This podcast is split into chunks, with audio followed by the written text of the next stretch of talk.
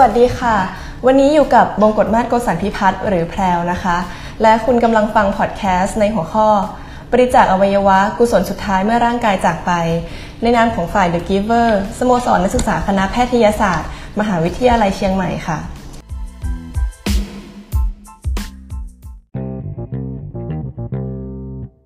คุณผู้ฟังหลาย ๆ คนนะคะ อาจจะเคยได้ยินเรื่องราวของการบริจาคอวัยวะมาบ้างแล้วค่ะ ไม่ว่าจะเป็นตามข่าวต่าง ๆ เนาะหรือว่า หลาย ๆ ท่านเนี่ยอาจจะมีโอกาสได้เห็นสื่อประชาสัมพันธ์ของสภากาชาติไทยเองนะคะ ไม่แน่ว่าบางท่านที่ฟังอยู่นะคะ อาจจะมีโอกาสได้แสดงเจตจำนงในการที่จะบริจาคอวัยวะไปแล้วด้วย หรือบางท่านก็ได้มีโอกาสเป็นญาตินะคะ ของผู้บริจาคอวัยวะเองค่ะ วันนี้นะคะทางฝ่าย The Giver ค่ะ จึงอยากให้คุณผู้ฟังเนี่ยได้พบกับคุณกัญญาอุดมศิลป์ค่ะ พยาบาลประสานงานปลูกถ่ายอวัยวะ โรงพยาบาลมหาราชนครเชียงใหม่ ผู้อยู่เบื้องหลังการเจราจากับญาติผู้เสียชีวิตด้วยภาวะสมองตาย เพื่อขอรับบริจาคอวัยวะให้กับผู้ป่วยที่รอรับอวัยวะใหม่ ซึ่งนับเป็นการร่วมทำบุญครั้งสุดท้ายของผู้เสียชีวิตเองด้วยค่ะ ขอรบกวนคุณกัญญาแนะนำตัวเองหน่อยนะคะ ค่ะก็สวัสดีค่ะ กัญญาอุดมศิลป์นะคะ ก็เป็นพยาบาลประสานงานปลูกถ่ายอวัยวะของโรงพยาบาลมหาราชนครเชียงใหม่ คณะแพทยศาสตร์มหาลัยเชียงใหม่ค่ะ ก็เรียกตัวเองว่าเป็นพี่กัญญาละกันนะคะเนาะก็วันนี้เนี่ยก็มีเรื่องของการบริจาคอวัยวะนะคะ แล้วก็การจัดสรรอวัยวะหรือว่า ใครบ้างที่จะสามารถบริจาคอวัยวะได้ใช่ไหมคะ น้องแพรวค่ะ เราจะมาเริ่มพี่กัญญาค่ะ เราจะมาเริ่มหัวข้อแรกเลยไหมคะ หรือว่าไงคะ ได้ค่ะพี่กัญญาเดี๋ยวมาเริ่มกันที่คำถามแรกเลยนะคะคาดว่าผู้ท่านผู้ฟังหลาย ๆ ท่านที่ฟังอยู่ก็อยากจะพอจะทราบข้อมูลเบื้องต้นนะคะของการบริจาคอวัยวะว่า เมื่อพูดถึงการบริจาคอวัยวะแล้วเนี่ยหมายถึงอวัยวะใดบ้างที่จะถูกนำไปบริจาคเนี่ยละค่ะ หรือบางท่านอาจจะเคยได้ยินคำว่าหนึ่งผู้ให้เนี่ยช่วยได้แปดชีวิตเลย อันนี้คือหมายความว่ายังไงนะคะพี่กัญญาค่ะ ก็หมายความว่าถ้าหากว่ามีผู้ป่วยสมองตายหนึ่งรายนะคะ ก็เอ่อเราสามารถที่จะนำอวัยวะเนี่ยไปบริจาคได้8ชีวิตหรือว่ามากกว่า8แล้วแต่ค่ะ ก็คือว่าจะจัดสรร อวัยวะให้กับใครบ้างนะคะ โดยทั่วไปเนี่ยนะคะเขาก็จะจัดสรรได้คือ 1 ก็คือหัวใจนะคะ1แล้วนะคะ 2 ก็คือปอดนะคะปอดทั้งสองข้างนะคะ 3 ก็คือตับเนาะสก็คือ ตับอ่อนนะคะ5ก็คือไตทั้งสองข้างนะคะก็คือรวมเป็น6เนาะแล้วก็ยังจะมีดวงตาทั้งสองข้างด้วยนะคะ ท่านผู้ฟังมาถึงฟังมาถึงจุดนี้นะคะ จะเห็นได้ว่าโอ้หนึ่งร่างนี่บริจาคช่วยได้มากมายเลยทีเดียวเนาะถ้างั้นคนที่ฟังอยู่แล้วอยากจะบริจาคเนี้ยค่ะ คุณสมบัติของการที่จะเป็นผู้บริจาคอวัยวะได้เนี่ยอ่าจะต้องมีอะไรบ้างอะคะ แล้วก็เมื่อใดที่เราจะสามารถแสดงจิตจำนงได้เลยว่าจะบริจาคอวัยวะต้องรอครบ อายุเท่าไหร่หรือว่าจะต้องมีการตรวจร่างกายหรือตรวจอะไรก่อนที่จะต้องบริจาคไหมอะคะค่ะสำหรับการเตรียมตัวของผู้ที่จะบริจาคอวัยวะนะคะก็คือประการแรกก็คืออายุไม่เกิน 65 ปีนะคะ แล้วก็เป็นเจตนาเจตนาที่จะบริจาคอวัยวะนะคะ แล้วก็ไม่มีร่างกายแข็งแรงนะคะ ไม่มีโรคประจำตัว เช่นโรค ไวรัสเอดนะคะ โรคไวรัสอย่างอื่น เช่นพิษสุนัขบ้านะคะ โรคไวรัสตับอักเสบ B นะคะ โรคไวรัสตับอักเสบ C อย่างเงี้ยนะคะ หรือว่าโรคที่เบาหวานความดันนะคะ โรคหัวใจที่มีภาวะเรื้อรังนะคะ แล้วก็ไม่ติดสุรานะคะ ก็เป็นไม่อีกประการหนึ่งก็คือไม่เป็นโรคมะเร็ง มะเร็งนี่สำคัญเนาะ เวลาเรา บริจาคอวัยวะเนี่ยมันถึงว่าเอาเชื้อมะเร็งไปให้กับอีกคนหนึ่งด้วยอย่างเงี้ยนะคะก็สำคัญนะคะ แล้วก็บอกญาติในครอบครัวด้วยว่าเเราเนี่ยบริจาคอวัยวะด้วยสำคัญอยู่นะคะค่ะแล้วเมื่อใดที่เราจะสามารถแสดงการจำนงบริจาคอวัยวะนะคะ ก็คือว่าเมื่อเราพร้อมนะคะ เมื่อเราพร้อม เช่น เรามาศึกษาดูแล้วว่าเรื่องของการบริจาคอวัยวะเนี่ยก็มีมีความสำคัญสำหรับที่จะเอาอวัยวะไปปลูกถ่ายให้กับคนอื่นเงี้ยนะคะก็สามารถที่จะแจ้งความจำนงได้นะคะ ขั้นตอนก็คือว่า1นนะคะเราก็ยื่นยื่นใบ เป็นหลักฐานนะนะคะ ใบแสดงเจตจำนงบริจาคอวัยวะนะคะ ก็พี่กัญญาได้เอาใบบริจาคอวัยวะเนี่ยไปไว้ตามสถานที่ต่างๆ เช่น จุดประชาสัมพันธ์ของโรงพยาบาลมหาราชนครเชียงใหม่นี่นะคะ แล้วก็อยู่ที่ชั้น 8สุจิโนค่ะ ก็ศูนย์ศูนย์ปลูกถ่ายอวัยวะของเรานะคะ แต่ตอนนี้ปรับปรุงอยู่ นะคะ ก็อาจจะไปย้ายไปที่ชั้น 12เป็นค่ะ ไปฝากไว้ที่ศูนย์ดวงตานะคะ ก็สามารถที่จะเข้าไปบริจาคได้ อันที่ 2 ก็คือสามารถที่จะโหลดแอปพลิเคชันนะคะ โหลดแอปพลิเคชันของอาบริจาคอวัยวะนะคะ ในในแอปมือถือเนี่ยนะคะ โหลดมาแล้วเราก็สมัครผ่านทางแอปได้นะคะ อันนั้นก็จะลิงก์โดยตรงกับสภากาชาติไทยนะคะ แล้วก็หลังจากนั้นเนี่ยเอ่อสภากาชาติไทยก็จะส่งบัตร เป็นบัตรประจำตัวผู้เจตนาบริจาคอวัยวะกลับมาที่เราค่ะค่ะค่ะ เมื่อท่านผู้ฟังได้ฟังมาถึงตรงนี้เนาะก็จะเห็นว่าการบริจาคอวัยวะเนี่ยดูไม่ใช่เรื่องยากเลย แล้วก็สามารถจะช่วยได้อีกหลาย ๆ ชีวิตด้วยนะคะฉะนั้นเรามาย้ำกันถึงความสำคัญของการบริจาคอวัยวะกันอีกทีนะคะว่าทำไมทางอย่างฝ่าย The Giver เองเนี่ยค่ะจะต้องมาประชาสัมพันธ์ด้วยการบริจาคอวัยวะ หรือว่าทางสภากาชาติไทยเองก็ออกแคมเปญเกี่ยวกับการบริจาคอวัยวะอย่างเงี้ยมาแบบเรื่อยๆแทบจะทุกเทศกาลเลยอย่างเงี้ยค่ะ ซึ่งก็เลยอยากจะให้คุณพี่กัญญานะคะ ช่วยได้อธิบายถึงสถานการณ์การขาดแคลนอวัยวะเพื่อปลูกถ่ายในประเทศไทยเราอะค่ะว่า ตอนนี้มันถึงขั้นวิกฤตยังไงบ้าง ค่ะ ก็เราประเทศไทยนี่ก็ เอ่อเป็นประเทศที่ขาดแคลนของของการปลูกถ่ายอวัยวะมากเลยนะคะ ก็คือว่าเอ่อเมื่อเมื่ออ่าจากแอปพลิเคชันเนี่ยนะคะของสภากาชาติไทยเนี่ยนะคะ เรื่องของการบริจาคอวัยวะเนี่ยเมื่อเข้าไปดูแล้วเนี่ยมีผู้รอรับอวัยวะเพื่อที่จะไปปลูกถ่ายอยู่ที่ 6,279 คนของวันนี้นะคะค่ะซึ่งเอ่อผู้ที่ได้เอ่อบริจาคได้รับการปลูกถ่ายแล้วอยู่ที่ 609 677 คน ซึ่งก็น้อยมากเมื่อเทียบประมาณ 10 เท่าค่ะนะคะ ซึ่งเอ่อถ้าเปรียบเทียบกับผู้ป่วยสมองตาย หรือว่าผู้ป่วยที่ได้รับอุบัติเหตุอย่างเงี้ยนะคะ ซึ่งประเทศไทยก็อันดับหนึ่งในเรื่องของการเอ่ออุบัติเหตุจราจร ซึ่งก็มีภาวะสมองตายเยอะ แต่ว่าเอ่อความเชื่อหรือว่าวัฒนธรรมของของประเทศไทยเราก็ยังที่จะไม่บริจาคอวัยวะ นะคะ โดยเฉพาะภาคเหนือตอนบนที่เราอยู่อย่างนี้ยนะคะ ก็เอ่อสภากาชาติไทยเขาเปรียบเทียบว่าภาคเหนือของเราเนี่ยมีเปอร์เซ็นต์การบริจาคอวัยวะอยู่ที่8เปอร์เซ็นต์ถือว่าน้อยมากน้อยมากค่ะซึ่งพี่เข้าไปอ่าค้นหาข้อมูลดูเหมือนกันนะคะสำหรับที่ไปสอบถามคนที่จะอ่ามีภาวะสมองตายแล้วที่เขาไม่บริจาคอวัยวะนะคะเขาก็กลัวว่าหนึ่ง กลัวไม่ครบ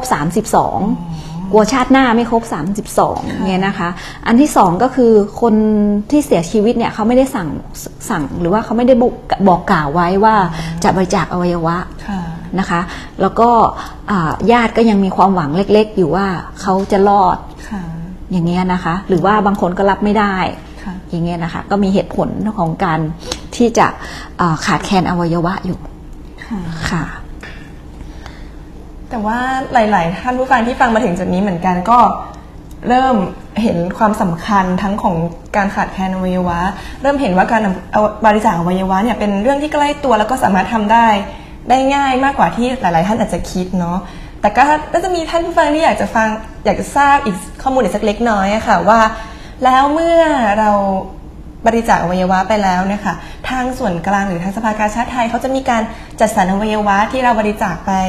เป็นอย่างไรบ้างเนี่ยค่ะ จะเป็นตามพื้นที่หรือว่ามีคิวอะไรของเขาอยู่บ้างค่ะค่ะสำหรับการจัดสรรอวัยวะของสภากาชาติไทยที่ได้รับอวัยวะมาบริจาคนี่นะคะเขาก็จัดจะ อาศัยความเสมอภาคของทุกทุกทุกพื้นที่นะคะ ก็ตามหลักวิชาการแล้วก็คณะกรรมการของสภากาชาติไทยนะคะ โดยที่ถ้าหากว่ามีผู้บริจาคสมองตายหนึ่งท่านนี่นะคะอออวัยวะที่ได้นี่นะคะก็คือว่าจะมีจะลิงก์พี่กัญญาเป็นคนประสานเนาะก็จะลิงก์เข้าที่สภากาชาติไทย ซึ่งณเวลานั้นเนี่ยจะมี จะมีสภากาชาติไทยที่เขาบอกว่ามีศูนย์ปลูกถ่ายอวัยวะใดบ้างที่ต้องการอวัยวะไปปลูกถ่ายนะคะเขาก็จะมีความเร่งด่วนขึ้นมานะคะ เช่นมีมีคนต้องการหัวใจด่วน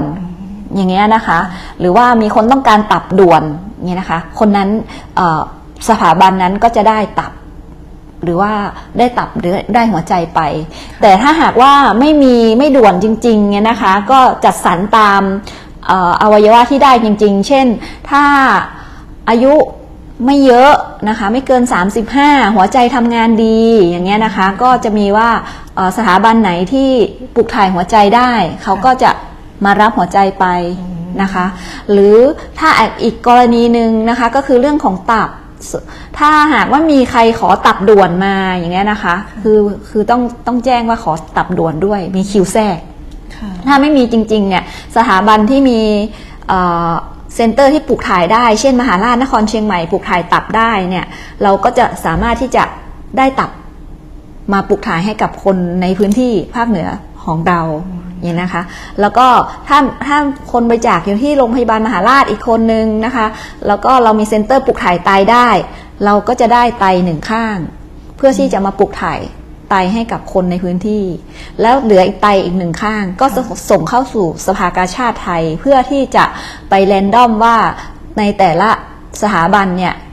เป็นคิวของใครที่จะได้ไตนั้นไปปลูกถ่ายนี้นะคะค่ะท่านผู้ฟังได้ฟังมาถึงจุดนี้จะโอ้เข้าใจมากขึ้นเลยเหมือนเห็นภาพว่า หลังจากเราบริจาคไปแล้วอวัยวะเราจะไปยังส่วนไหนบ้างเนี่ยนะคะอ่าเราพูดถึงข้อมูลที่เป็นแบบว่าข้อเท็จจริงในของการบริจาคอวัยวะมามากพอสมควรเนาะ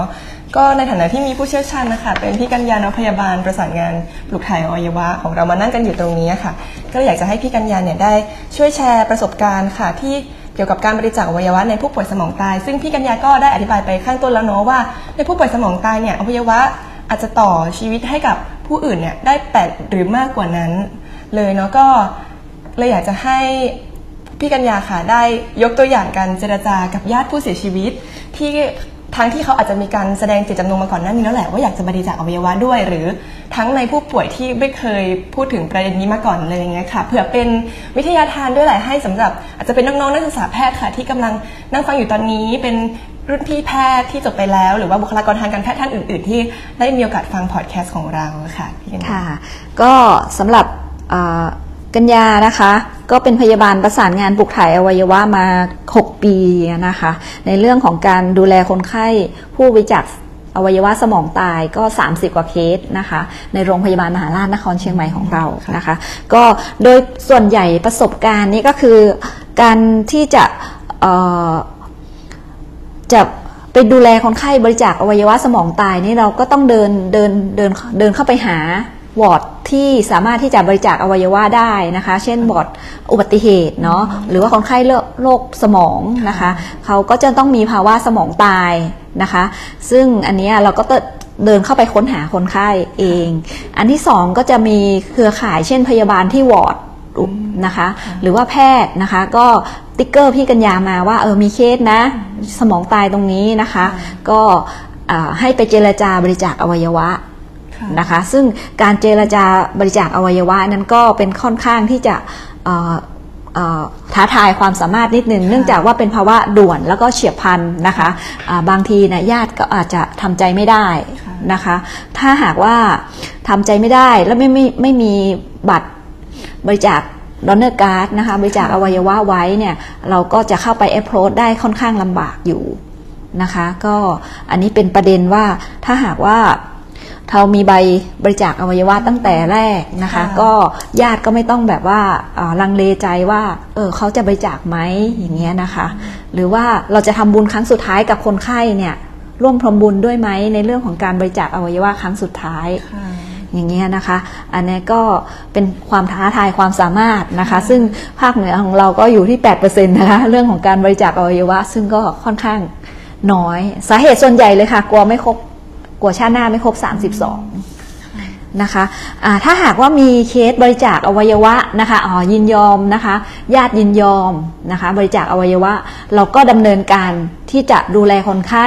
ประสานงานกับแพทย์เจ้าของไข้ แล้วก็ดูแล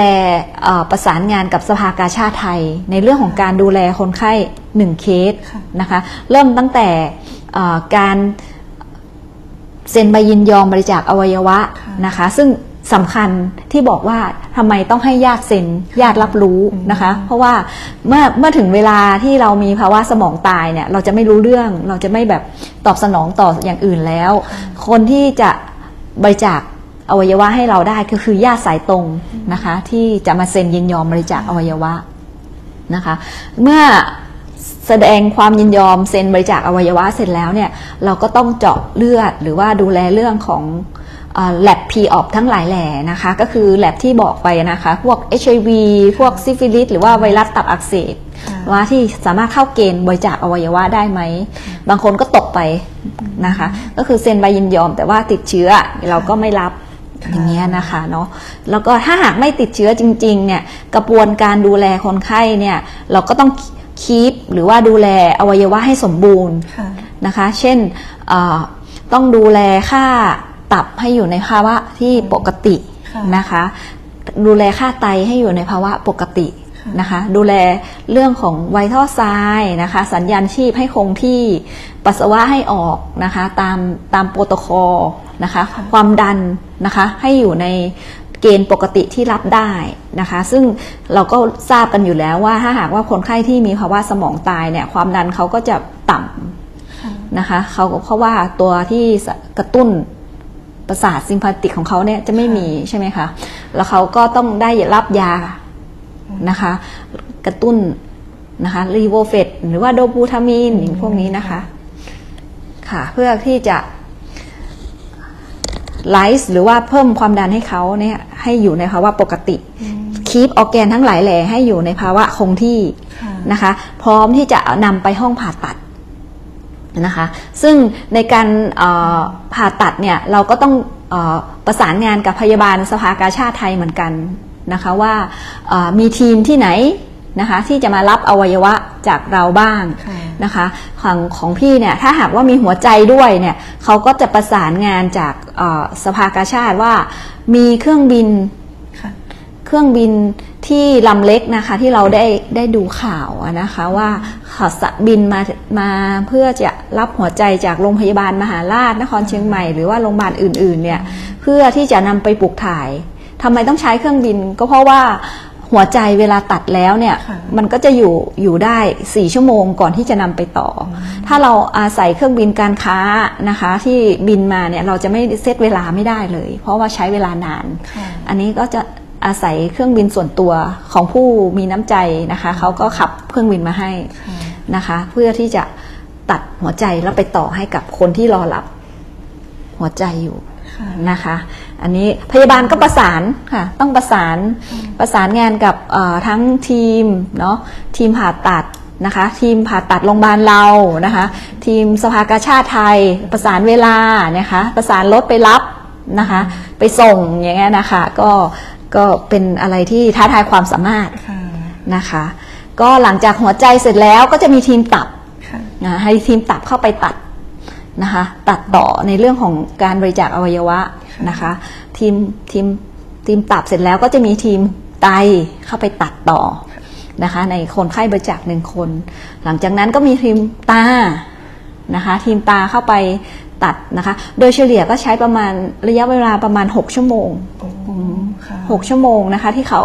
ผู้บริจาคสมองตายเข้าไปในห้องผ่าตัดนะคะ หลังจากนั้นออกจากห้องผ่าตัดแล้วเนี่ยพยาบาลประสานงานก็ต้องดูแลร่างคนคนผู้บริจาค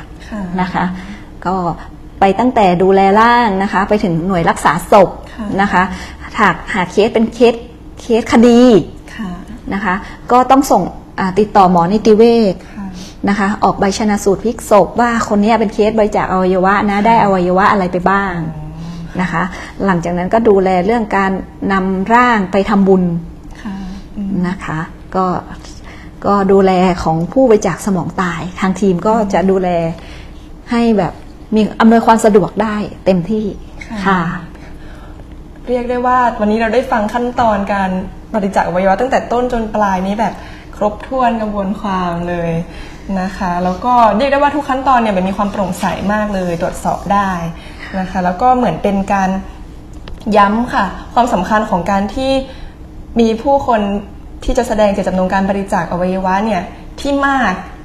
แล้วก็ต้องบอกกับญาติแจ้งญาติสายตรงของตนเองด้วยว่าตนนั้นบริจาคอวัยวะเนี่ยนะคะเพราะว่ายิ่งจำนวนผู้บริจาคอวัยวะที่มียิ่งมากเท่าไหร่ แล้วยิ่งจะมีโอกาสที่จะทำให้ผู้ป่วยที่เรารับอวัยวะได้อวัยวะที่มีโอกาสเข้ากันได้ มากขึ้นเท่านั้นไปด้วยใช่ค่ะนะคะ ก็ นั้นเราพูดถึงในแง่ของผู้ให้ค่ะมามากกันพอสมควรเนาะแล้วคิดว่าคุณกัญญาน่าจะมีโอกาสได้เห็น ในแง่ของผู้ป่วยที่ได้รับอวัยวะจากอวัยวะค่ะ จากผู้ป่วยสมองตายเหมือนเหมือนฟ้าหลังฝนเลยไหมคะเหมือนเขาได้ชีวิตใหม่เลยจริงๆหรือเปล่าครับค่ะเอ่อส่วนตัวของพี่กัญญาเองเนี่ยเป็นพยาบาลประสานงานปลูกถ่ายตับด้วยค่ะนะคะ ก็ได้ได้มีโอกาสดูแลคนไข้ตั้งแต่เขาเป็นโรคตับอืม นะคะ ตับวายระยะสุดท้ายนะคะ ก็คือแบบเอ่อท้องมาน้ำนะคะ ต้องเจาะน้ำออกเงี้ยนะคะ ก็มาลงทะเบียนรอรับตับบริจาคสกับสภากาชาติไทยนะคะ หรือว่าในกลุ่มที่แบบเอ่อเป็นโรคไตนะคะ หน่วยพยาบาลไตเขาก็จะดูแลเรื่องของไตฟอกไต ฟอกไตรอรับไตบริจาคค่ะอย่างเงี้ยนะคะ อันนี้ก็เป็นการดูแลก่อนที่จะปลูกถ่ายอวัยวะนะคะแล้วหากว่าเขาได้รับ ไตได้รับตับมาบริจาคนะคะ ก็มาปรับมาเปลี่ยนให้นะคะ หลังจากที่เขาเปลี่ยนแล้วนะคะ ชีวิตก็เหมือนกับเขาได้ชีวิตใหม่ค่ะนะคะเขาสามารถที่จะไปทำงานนะคะ เลี้ยงดูครอบครัวนะคะค่ะสามารถที่จะอยู่เป็นเสาหลักให้กับ ครอบครัวเขาอย่างเงี้ยนะคะ มีบางคนที่อายุน้อยนะคะ ก็ต้องเลี้ยงลูกเล็ก ๆ อย่างเงี้ยนะคะ ก็เขาก็จะเป็นเสาหลักให้กับครอบครัวของเขาค่ะนะคะ บางคนถ้าเขาอายุเยอะก็ยังเป็นอ่าให้กำลังใจเป็นที่พึ่งของของลูกนะคะ ลูกของลูกของหลานต่อไปค่ะอันนี้ก็คือเออเขาได้ชีวิตใหม่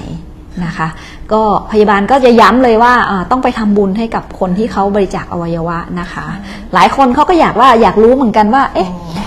เขาได้ตับมาจากใครเขาได้ไตมาจากใครอย่างเงี้ยนะคะ ซึ่งซึ่งทางจากหน่วยเราหน่วยพยาบาลประสานงานเนี่ยเขาก็จะไม่บอกว่าเขาจะได้ตับไตจากคนบริจาคชื่ออะไรอย่างเงี้ยนะคะ ก็แค่บอกว่าเป็นเป็นผู้หญิงผู้ชายอย่างเงี้ยนะคะ แล้วก็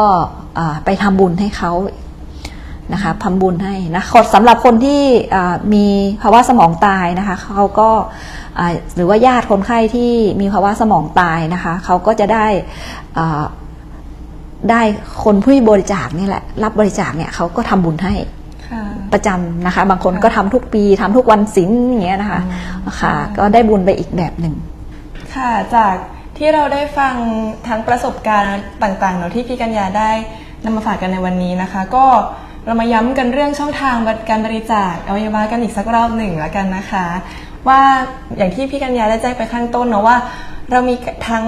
โดเนอร์การ์ดที่อยู่ที่จุดประชาสัมพันธ์ของ โรงพยาบาลมหาราชนครเชียงใหม่เองเนาะแล้วก็ชั้น 8 อาคารสุจินโน แล้วก็ชั้น 12 อาคารสุจินโนด้วยนะคะ ค่ะ ก็เป็น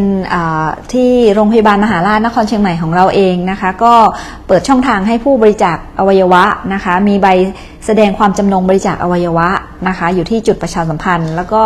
ชั้น 8 สุจินโน แต่ปัจปัจจุบันนี้ปรับปรุงอยู่ก็เลยต้องไปฝากไว้ที่ชั้น 12 ศูนย์ดวงตา อยู่นะคะแล้วก็เอ่อมีแอปพลิเคชันค่ะ เรื่องของการเอ่อบริจาคอวัยวะนะคะ ก็โหลดได้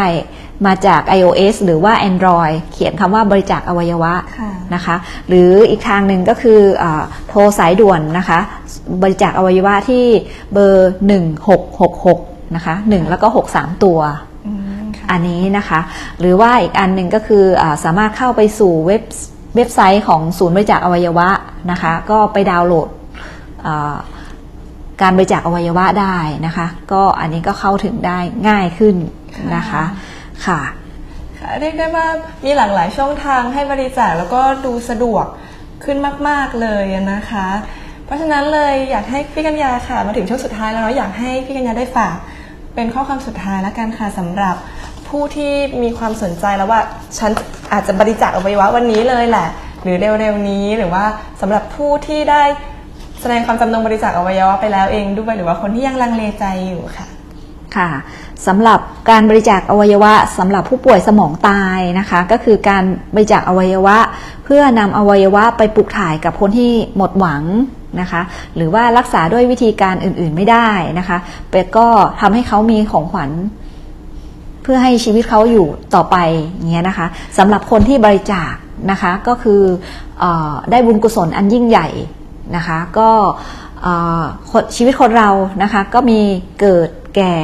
เจ็บแล้วก็ตายนะคะเราพูดถึงการตายน้อยน้อยนะคะถือว่าแบบการเป็นเป็นคำพูดที่ไม่ควรพูดถึงะนะคะแต่เป็นสัจธรรมค่ะทุกคนต้องตายะนะคะแล้วถ้าหากว่าเราต้องตายด้วยภาวะสมองตาย นะคะ แล้วเราจำนงบริจาคอวัยวะ เพื่อเอาอวัยวะเราไปต่อให้กับชีวิตให้กับคนอื่นค่ะคนอื่นมีชีวิตใหม่ แต่เราอะเราถึงถึงจุดจบของชีวิตเราแล้วเนี่ยนะคะเอ่อเขาเรียกว่าฟ้าเขาให้ลิขิตให้เรามาด้วยมีชีวิตได้ถึงจุดหนึ่งแล้วค่ะเนี่ยนะคะ ก็สามารถที่จะบริจาคอวัยวะได้นะคะ เมื่อเราเรา